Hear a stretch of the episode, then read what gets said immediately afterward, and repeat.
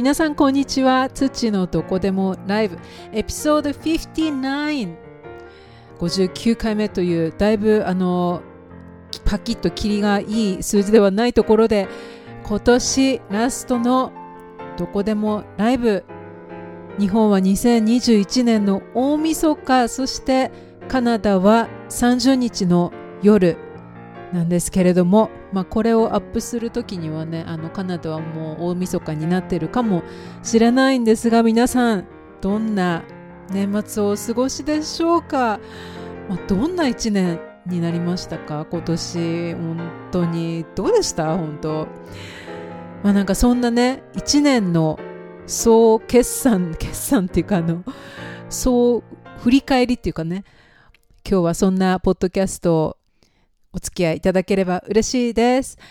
えっとですね、今日はですね、私ちょっと収録場所をいつもあの自分の部屋から収録してるんですけど、今日はキッチン、なんかキッチンだっていう音する動画あるかな？なんだろう？金目金目のスプーンとかかな？これスプーン木で叩いて音だから全然スプーンな感じの音しないんだけどとりあえず今日はねキッチンからキッチンで収録してるんですよ。というのもですねあのうちのあの今私の上の階に住んでいる 上の階に住んでいるっていうか私が住ましてもらってるか大家がねうるさいんですよ。本当に。なんかのホームパーティーやってて上であの本当はここもう住んでる人は上に住んでるの2人なはずなんだけどもう毎晩毎晩のようになんか親戚だの友達だの集まってきてしかもあの英語じゃないので何喋ってるかさっぱりわからないっていう。それで私はあのその直下の私の部屋にいるとすごいうるさいのであこれポッドキャスト絶対雑音入るなって、まあ、入っても面白かったのけなんか逆に。戻ろうかな今。なんか。でとりあえずキッチンの方があのこう斜め下の位置にあるからちょっと静かなので今キッチンの方にね避難して収録しております。本当にまあいろんなね生活が今年、まあ、去年からずっと続いてらっしゃってそれぞれいろんな状況だと思うんですけれども、まあ、カナダの方は、まあ、前回のポッドキャストでもお伝えしたようにオミクロンが結構今ねあのまあ、オミクロンというか、まあ、全体的にそのコロナ COVID のあの数がすごい急に最近増えてきててで日本の友達から聞いたんだけどなんかえトロントあのロックダウンするってかわいそうにって言われたんですよ。であれ？えロックダウンすんの？みたいな。私はトロントにいるにしても知らなかったんだけどなんか日本にいる友達からそういうふうに言われてトロントまたロックダウンするのかな？どうなんだろう？でも結構ね今増えてきてやばい状況ってなんかなんだろうね。でもどうどうすればいいのって感じですよね本当。なので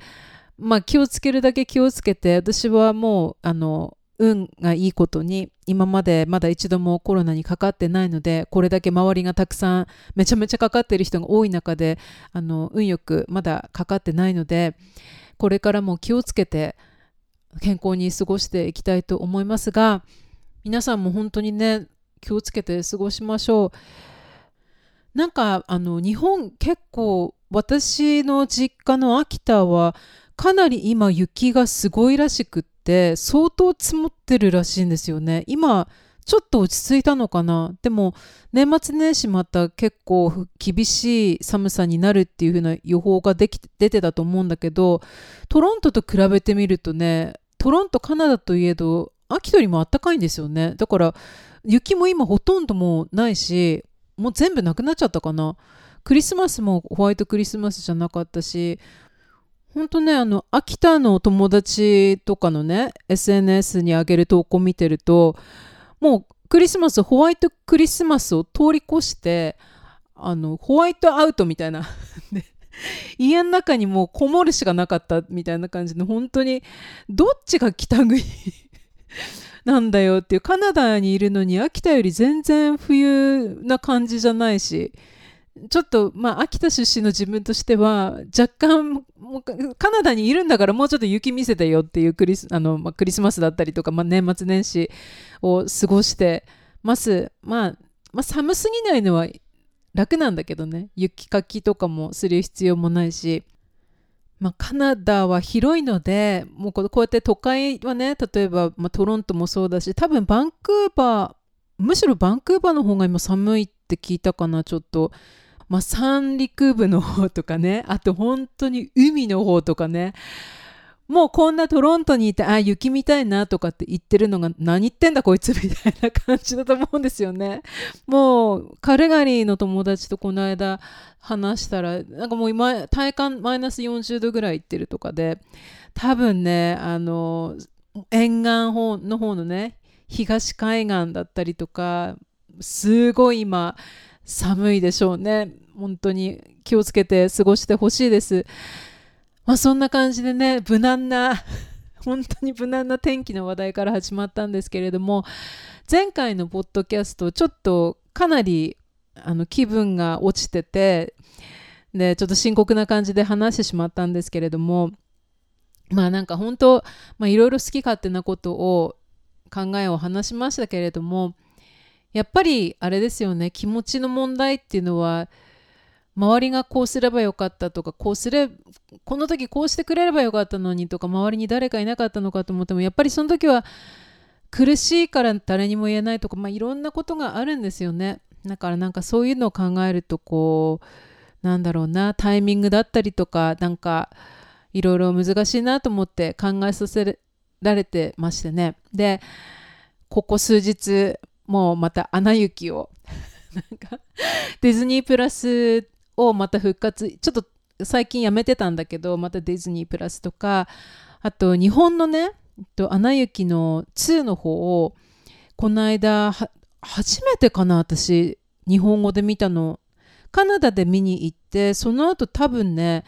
日本語吹き替え版として見てなかったんですよ2の方。日本に帰る機会がなかったから。だからそれこそレンタルで借りて Amazon の。それで初めて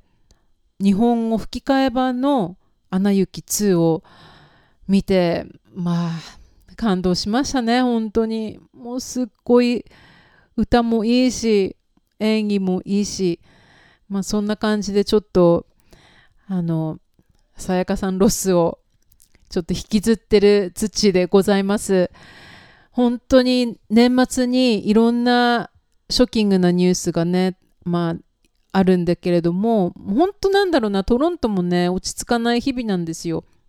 なんかこの間もうちの近くであの銃撃事件があったりとかしてやっぱカナダも、まあ、いくら銃社会ではないとはいえアメリカよりもだいぶなんか違うとはいえやっぱりあるんですよねそういうのって。で近くでもちょこちょこあったりするしそういうのがやっぱり、ねま、年末にまたクリスマスの後にみたいな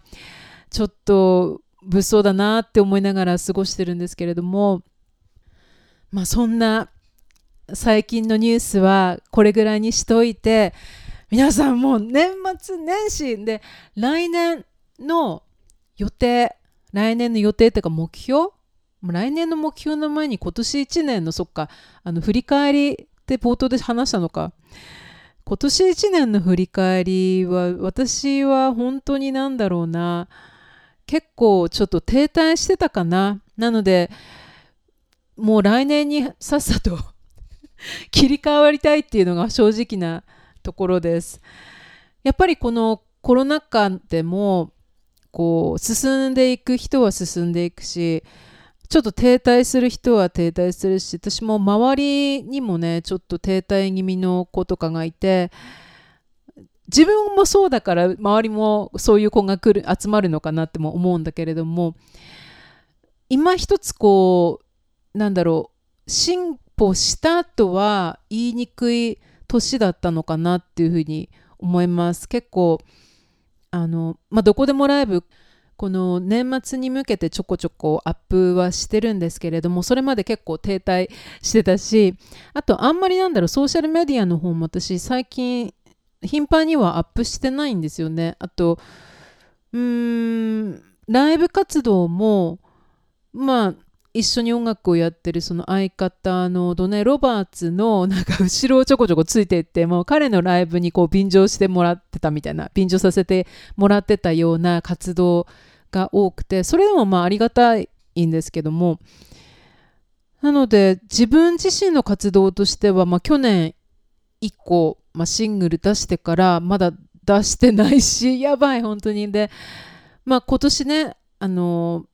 良かったことといえば、まあ、オンタリオ州の、まあ、助成金そのアートカウンシルから、えっとまあ、作曲のための曲作りのための助成金を得られたことっていうのが、まあ、今年一番音楽ではこう良かったなっていうことかな。一番なのかな。どうだろう。でもまあそんな中でもそのライブストリーミングとかそ例えばゲストに呼ばれたりとかそれこそゲストでインタビューに出させてもらったりとかそういうふうに他のミュージシャンたちとの交流は少し、まあ、持てた年だったかなって感じはするんだけど、まあ、ライブができないなりにやってたかなって感じがします。でまあ実際のそのライブ活動も1回トロントあのバーとかが開いてでライブができ1回できるようになってから、まあ、パティオで演奏させてもらったりとかしてたんだけれどもまたね最近オミクロンとか出て結構やばいことになってきてるので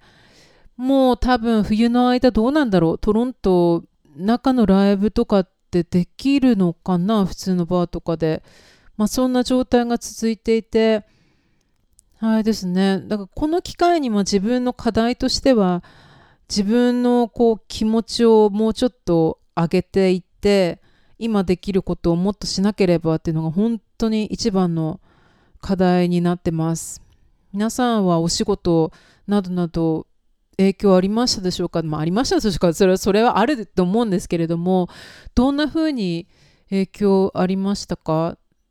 まあ今は本当オンラインでもねあのできるようになってきてるのでそういう仕事をどんどん自分でもやっていけたらなと思うんだけれども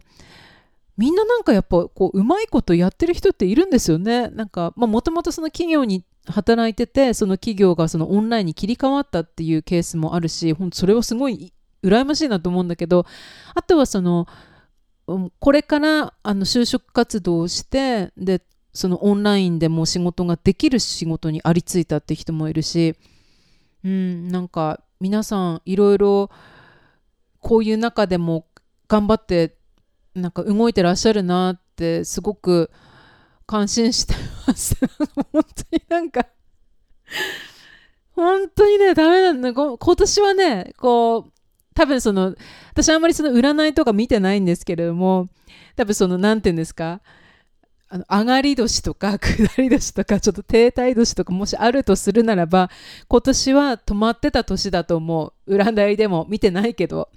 で来年からもうちょっとあの頑張るためにこう計画立てようと思って。なのでなんかねいろいろねそのスケジュール帳だとかその目標を立てるためのそのまあなんかアジェンダとかあるじゃないですか。そういうのをね今どうしようかなって考えてたんですよ。で皆さんどんなの使ってます？あの結構もうこのもうね私年度になるとスケジュール帳とかもうその手帳をねどうするかっていうのをなんかまたもっといいなんか管理方法があるんじゃないかって毎年毎年 懲りもせずにいつも考えてるんだけどね。で私 iPad 使ってて iPad の中にそのスケジュール入れてるんですよ。で最初はその完全に例えば Google カレンダーだったりとかそういうふうなもう全部 Google カレンダーに落とし込んでそれだけをこう確認するような感じだったんだけどもそれだとやっぱり手書きの良さが全然出ないのでなんか手書きすることができなくてもただこうあのデジタル上で確認するだけっていうのがなんかちょっとアイディアがそれだとこう能動的なものがないなと思ってで iPad で、まあ、プランナー for iPad っていうのを使いつつあとは、うんとね、ノートなんだっけ？いろいろあるじゃないですかノートアプリって。私結構持ってるんですよ。で今どんな使い方してるかっていうとあのまあ日記みたいなものを iPad に写真入りでやっぱり写真入れて簡単にこう編集できるっていうのがその iPad の良さじゃないですか。で、Apple Pencil でも書けるし、なので、もうなんか写真入りのこう日記みたいな感じで自分の思ってることとかを自由に書いていくっていうのを iPad でやってるんですよ。で、プランナー for iPad っていうアプリでは、あの Google カレンダーに入れた、まあ、Google カレンダーから直接はね確かね連携できないのかな。その Apple の標準アプリのカレンダーからあのちょっとシンクしてでその自分のスケジュールをそのプランナー for iPad のカレンダーアプリの中でこう見れるんですよね。でそれに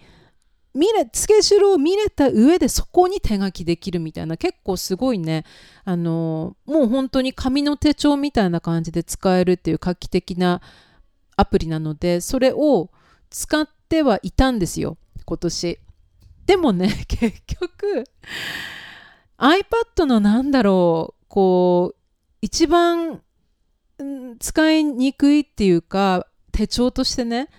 開かないんですよ。わかります？あの紙の手帳だとあのその本自体がもう手帳自体が目の前にあるとあこれ手帳だっつってページちょっとめくるとすぐなんか書き込めるページがあるじゃないですかでも iPad だと立ち上げてまあそんなね今の iPad なんでそんな立ち上げるの大したあの手間じゃないんですけれどもでもその手帳のページにたどり着くまでの過程がもう紙の手帳よりもちょっと数段階あるじゃないですか。まあ、それをねショートカットにすればいいとかそういうのも 話はあるにしてもまあなんかこう iPad 自体は言ってみればこう一つの機械なわけで何て言うんだろうな。愛着はすごいあるんだけれども紙と違うんですよね。だからうまく言えないんだけどこう一つのこう板あの電気の電気の板っていうんですか？それをクリックして立ち上げてそこのページに行ってページ見開きじゃなくて本当に1枚の板みたいな。何て言うんですか？この誰か分かってくれる人 いらっしゃいますかね？この各テンション。それで文句言ってたら文句言う前になんかただ面倒くさいだけなんだろうって感じもするんだけれども。やっぱりねあの日々のただ日記を書くっていうもう本当に単純なことは結構ねあの写真をへなんか写真載っけてとかって見やすくするのはねテンション上がるんだけどスケジュールを管理するのに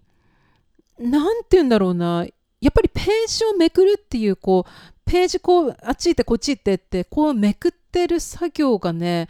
やっぱりいいのかなとか最近すごい思って。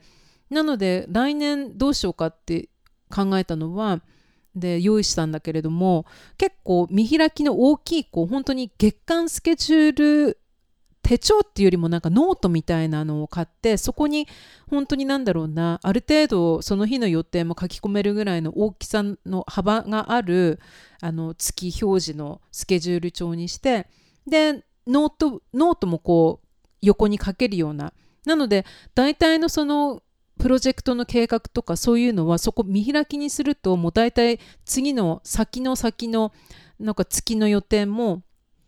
こうページめくって行ったり来たりしてすぐ一覧できるみたいなそういうものを買ってでまあこのスケジュール迷子っていうんですか？スケジュール手帳迷子っていうのはこれからももしかして続くかもしれないんだけれどもそれでやってみようかと思って。で友達とこの間話してたんですけれどもやっぱりねあの紙の手帳もそうなんだけど iPad ももちろんこの開かない。そもそも。普通にダラダラ過ごしてたりすると。でついついねなんかやろうって決めてるんだけれどもやっぱり人間ってこうやっぱサボり癖が出てきた時に紙の手帳を開かない時があったりするんですよ。でそれを話してたらやっぱりこう付箋に貼ってももう机の前にこうバンって貼っとくのがもう一番だって言われてでその友達は、えっとまあ、IT 企業で働いてる友達だからもう一番駆使してるんですよ。iPad だのなんだのかんだのってもうデジタル機器をめっちゃ駆使してる友達が一番そのアナログの付箋に貼ってのもう壁に貼っとくあ付箋に書いて壁に貼っとく。 to do リストは付箋っていうこの結論にありありついたんですよ。でも来年は付箋計画にします。一応そのさっき言ったね月間スケジュール帳も買ったんだけどそれはなんかカレンダーみたいな感じであの先の予定を見えるっていうのにしといてもう本当に日々とかもしくは週間予定かなそのぐらいの予定はもう全部壁に貼るで付箋のいいところってやっぱりもしスケジュール帳をあの持ってあの持って他に外出する時